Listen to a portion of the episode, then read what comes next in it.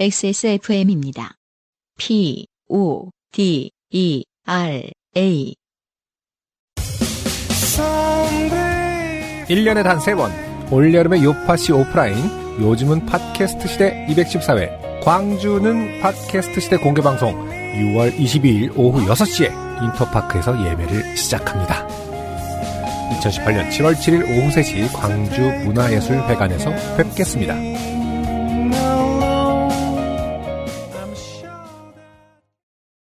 오늘의 마지막 사연이에요. 네. 김현석 씨인데요. 이제 이 김현석 씨 사연이야말로 이 마치 손자병법과도 같이 어, 어, 전쟁이 없어도 세상을 살아가는데 큰 도움이 되는 전략과 전술에 관한 지혜를 얘기네요. 담고 있는 네. 네. 택티컬한 사연입니다. 네. 보시죠. 택티컬 장르예요. 안녕하세요. 유부남 김현석입니다. 저와 아내는 정말 오래 만난 사이고 결혼하고 나서도 정말 가까운 친구처럼 살고 있습니다. 이러고서 그 배우자한테 물어봤는데 말 다르면 되게 웃겨요. 무슨 웬수지 무슨 이러면서 현재 결혼 3년 차인데 둘째가 5월에 태어날 예정인 걸 보면 우리 부부는 금슬도 참 좋은 것 같습니다. 네. 다 그래요. 둘째는 보통 그때쯤 아 그리고 네 음, 둘째를 가지겠다라고 하는 것 자체가 서로 서로 이제 잘 보기 싫다. 네 서로 잘그 파트너십이 훌륭하다. 훌륭하기 때문에 음. 가질 수 있는 거라고 저는 생각하긴 합니다. 음, 네. 알겠습니다. 물론 뭐 하나이신 분들도 많이 파트너십이 좋은 분이 있지만은 음. 둘째까지라면은 네. 어, 정말 좋 어, 그걸 생각할 수 있다라는 것 자체는 음, 네, 그렇습니다. 기본 전제는 좀 있지 않을까. 물론 이건 반드시 반대쪽 의견을 물어봐요. 네. 이 새끼 자꾸 나가라 그런다고. 네. 아, 우리는 동갑 커플이고 20대의 흑역사나 철없던 시기부터 부부가 되고 부모가 되면서 함께 성장하고 배워가는 좋은 파트너입니다. 부부간에 아예 다툼이 없었다고 말할 수는 없지만 아예 다툼이 없으면 좋은 커플이 아니죠. 그럼요. 예. 네. 보통 분쟁이 생기거나 서로 간에 조정이 필요한 상황에는 간편하게 가위바위보로 결정합니다. 네. 이건 그 배트맨 시리즈에 나오는 그 펭귄. 음. 코인 던지기로 이렇게 사람의 목숨을 결정하는 음. 펭귄 맞나? 아닌가? 저, 어떤 어떤 종류의 그 분쟁인지는 이제 봐야겠죠. 네. 그리고 한 판에 결정 나면 정이 없으니까 3판 2선승제로 갑니다. 네.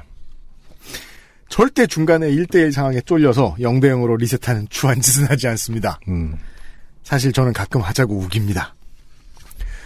군대 제대 후에 만나기 시작해서 사귄 지 1년이 지났을 땐가요? 저희 집에서 맛있는 요리를 해 먹자고 아내와 시장을 보고 집으로 올라가는 높은 계단을 걸어 올라가다가 문득 연인들이 흔히 하는 식상한 레파토리를 시전해 봤습니다. 네. 나. 우리 가위바위보에서 올라갈까? 아내. 계단 높은데? 한참 걸리는 거 아니야? 나.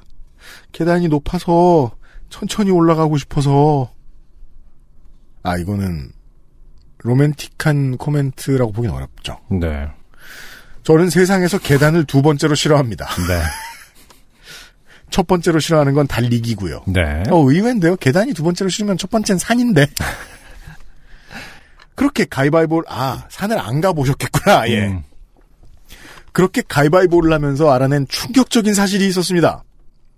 아내는 처음엔 가위, 그 다음엔 주먹을 내는 사람이었습니다. 네.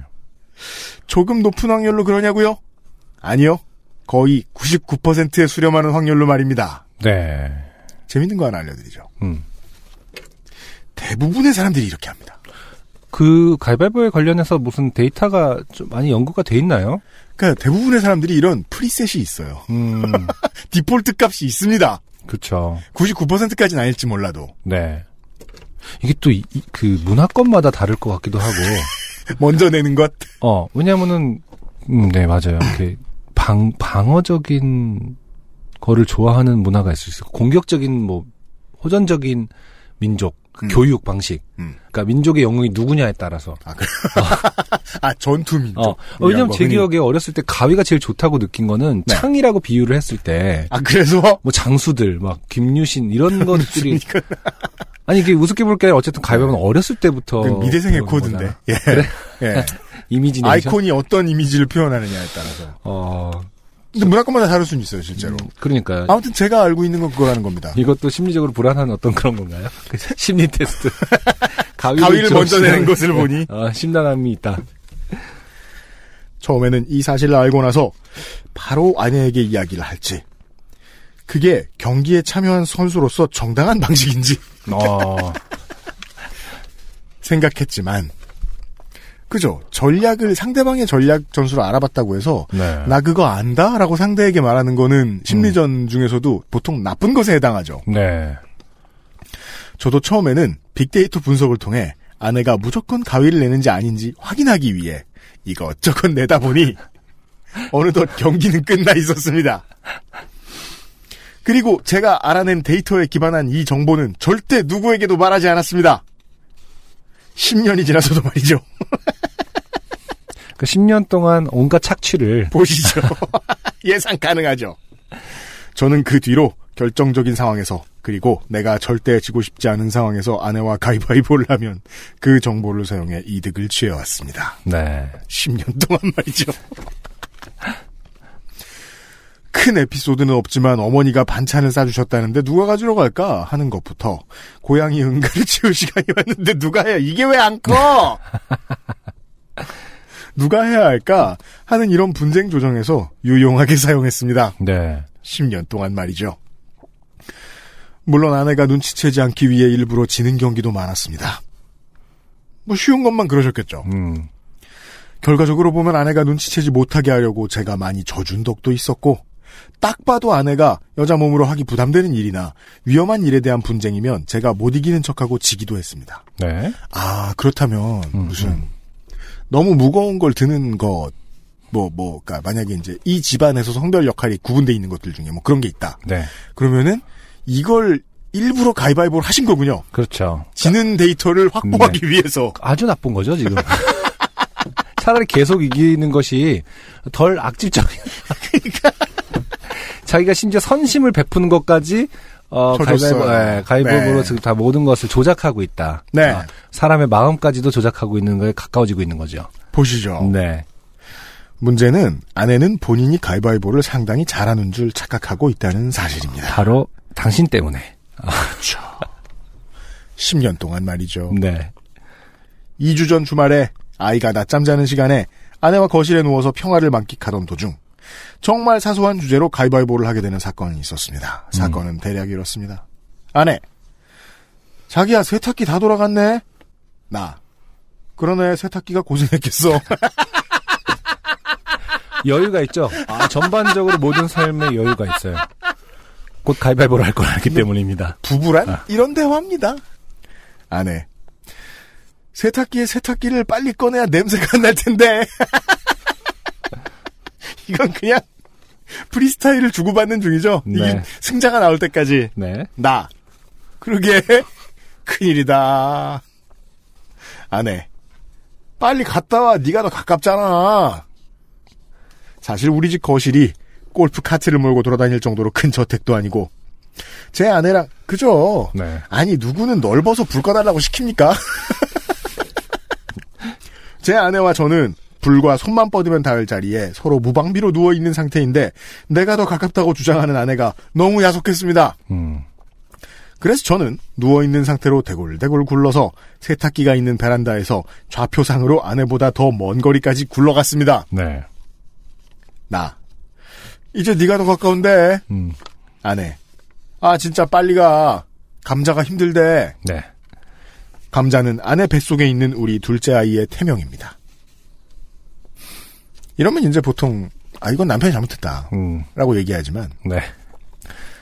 만난 것까지 합해서 다 이제 10년 된 부부들은 그 서로 선과학의 코드가 아, 대중적인 것과는 사뭇 다릅니다.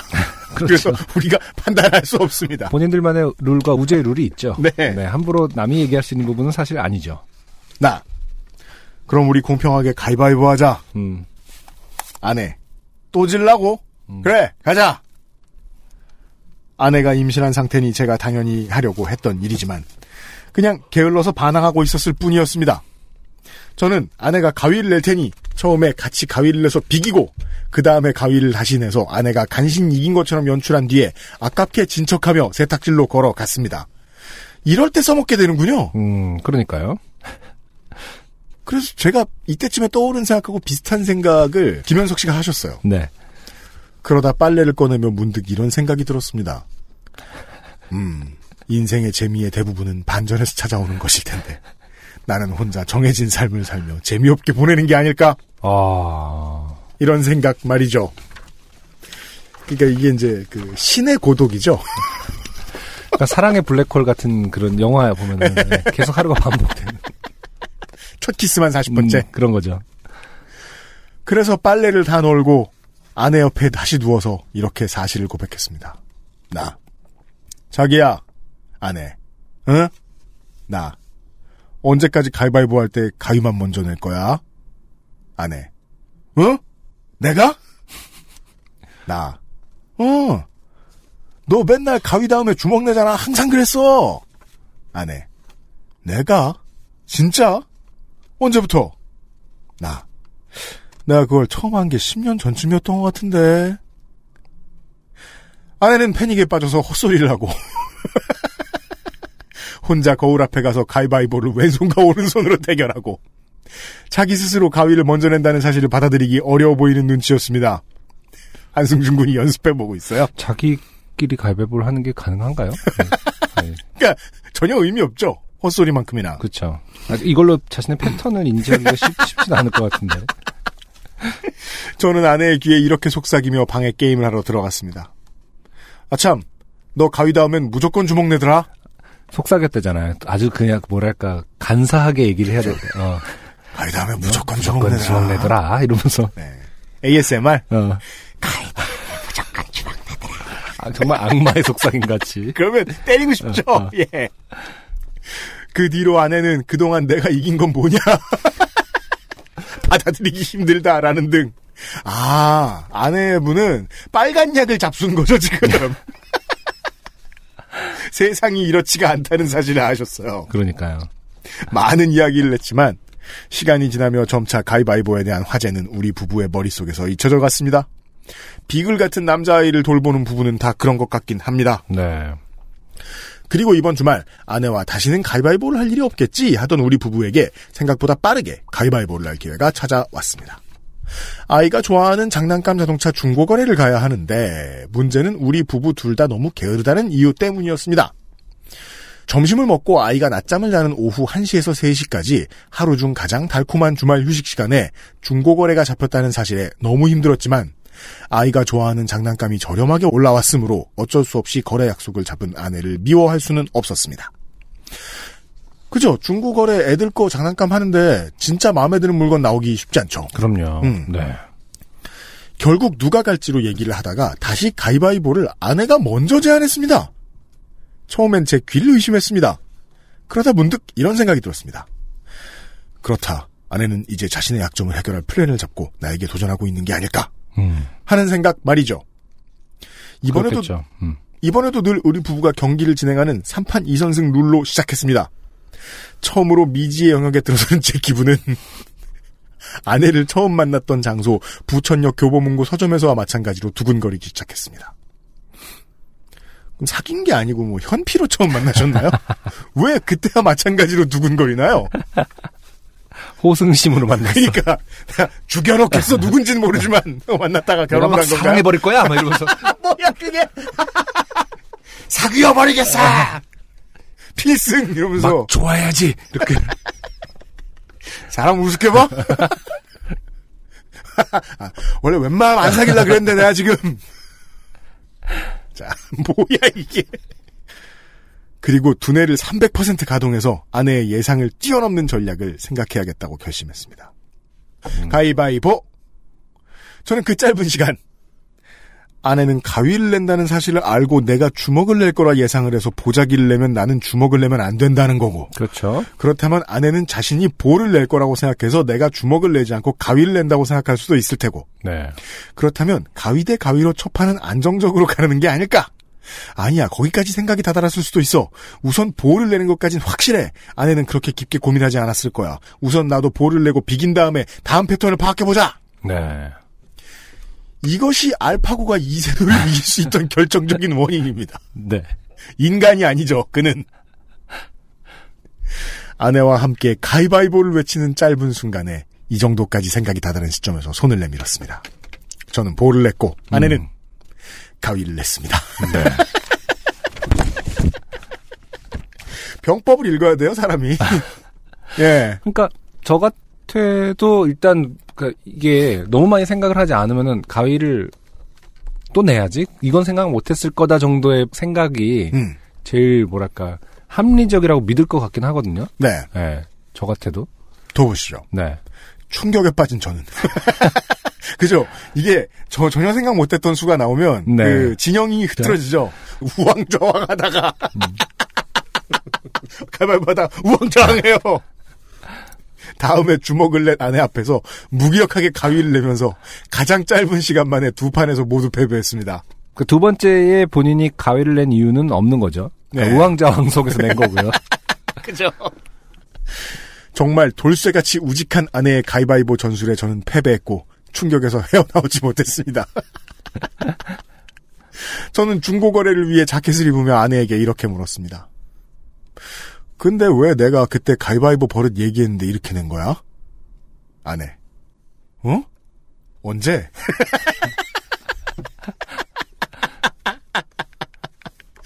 아, 맞다. 그때 그렇게 얘기했지! 아, 저는 가장 중요한 사실을 잊고 있었습니다. 아내가 이런 부분에서 쓸데없이 생각을 많이 하지 않는 단순한 사람이라는 사실을 말이죠. 그냥 제가 말한 내용 자체를 잊어버린 거였습니다. 끝! 네. 네. 왜 이 글을 읽고 나니까 그, 뭐, 방망이 깎던 노인이라든지, 또 그런, 그, 짧은, 그, 수필 같은 느낌이 드는지 모르세요? 김유정 왜냐면- 씨라든지 황순원 씨, 혹은, 그죠. 예. 왜냐면, 별거 아닌 내용인데, 음, 확실한 하나의 교훈을 주고 있거든요. 네. 네. 잔머리 많이 굴려가지고는 못 이긴다. 네.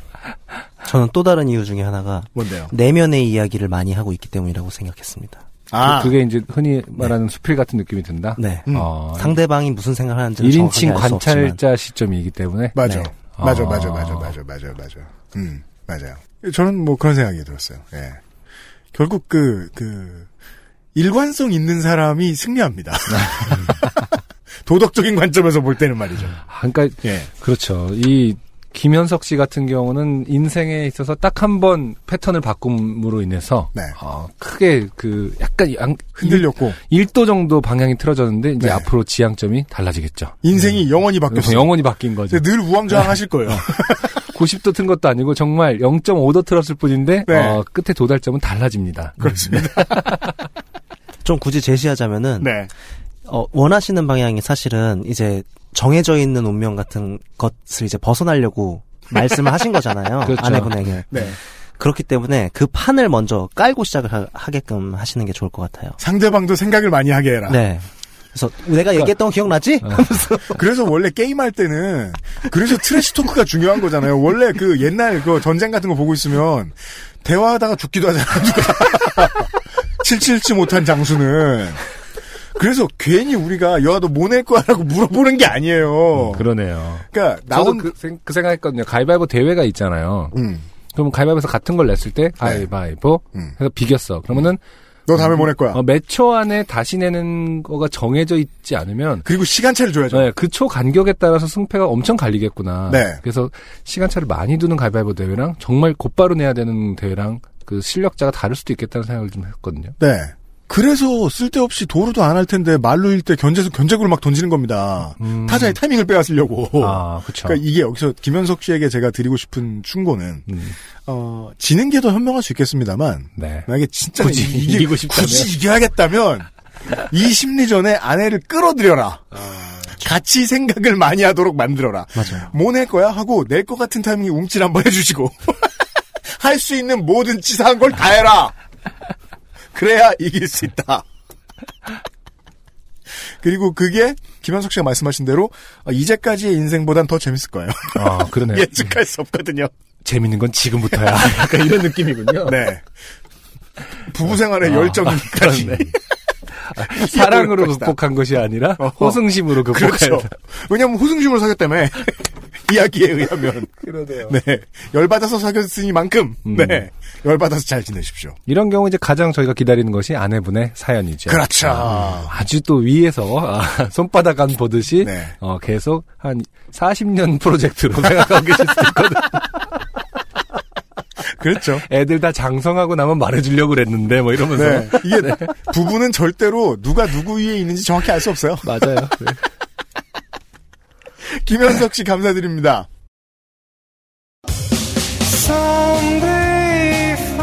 안녕하세요. 요즘은 팟캐스트 시대를 진행하는 싱어송라이터 안승준 군입니다. 방송 어떻게 들으셨습니까? 지금 들으신 방송은 국내 최고의 코미디 팟캐스트 요즘은 팟캐스트 시대의 베스트 사연 편집본입니다. 요즘은 팟캐스트 시대는 여러분의 재미있는 사연뿐만 아니라 훌륭한 아티스트의 좋은 노래도 편집 없이 모두 틀어드리는 대한민국 유일의 팟캐스트입니다. 마음에 드셨다면 각종 팟캐스트 프로그램 포털 검색에서 요즘은 팟캐스트 시대 혹은 XSFM을 검색해 주세요. XSFM입니다. P, O, D, E, R, A.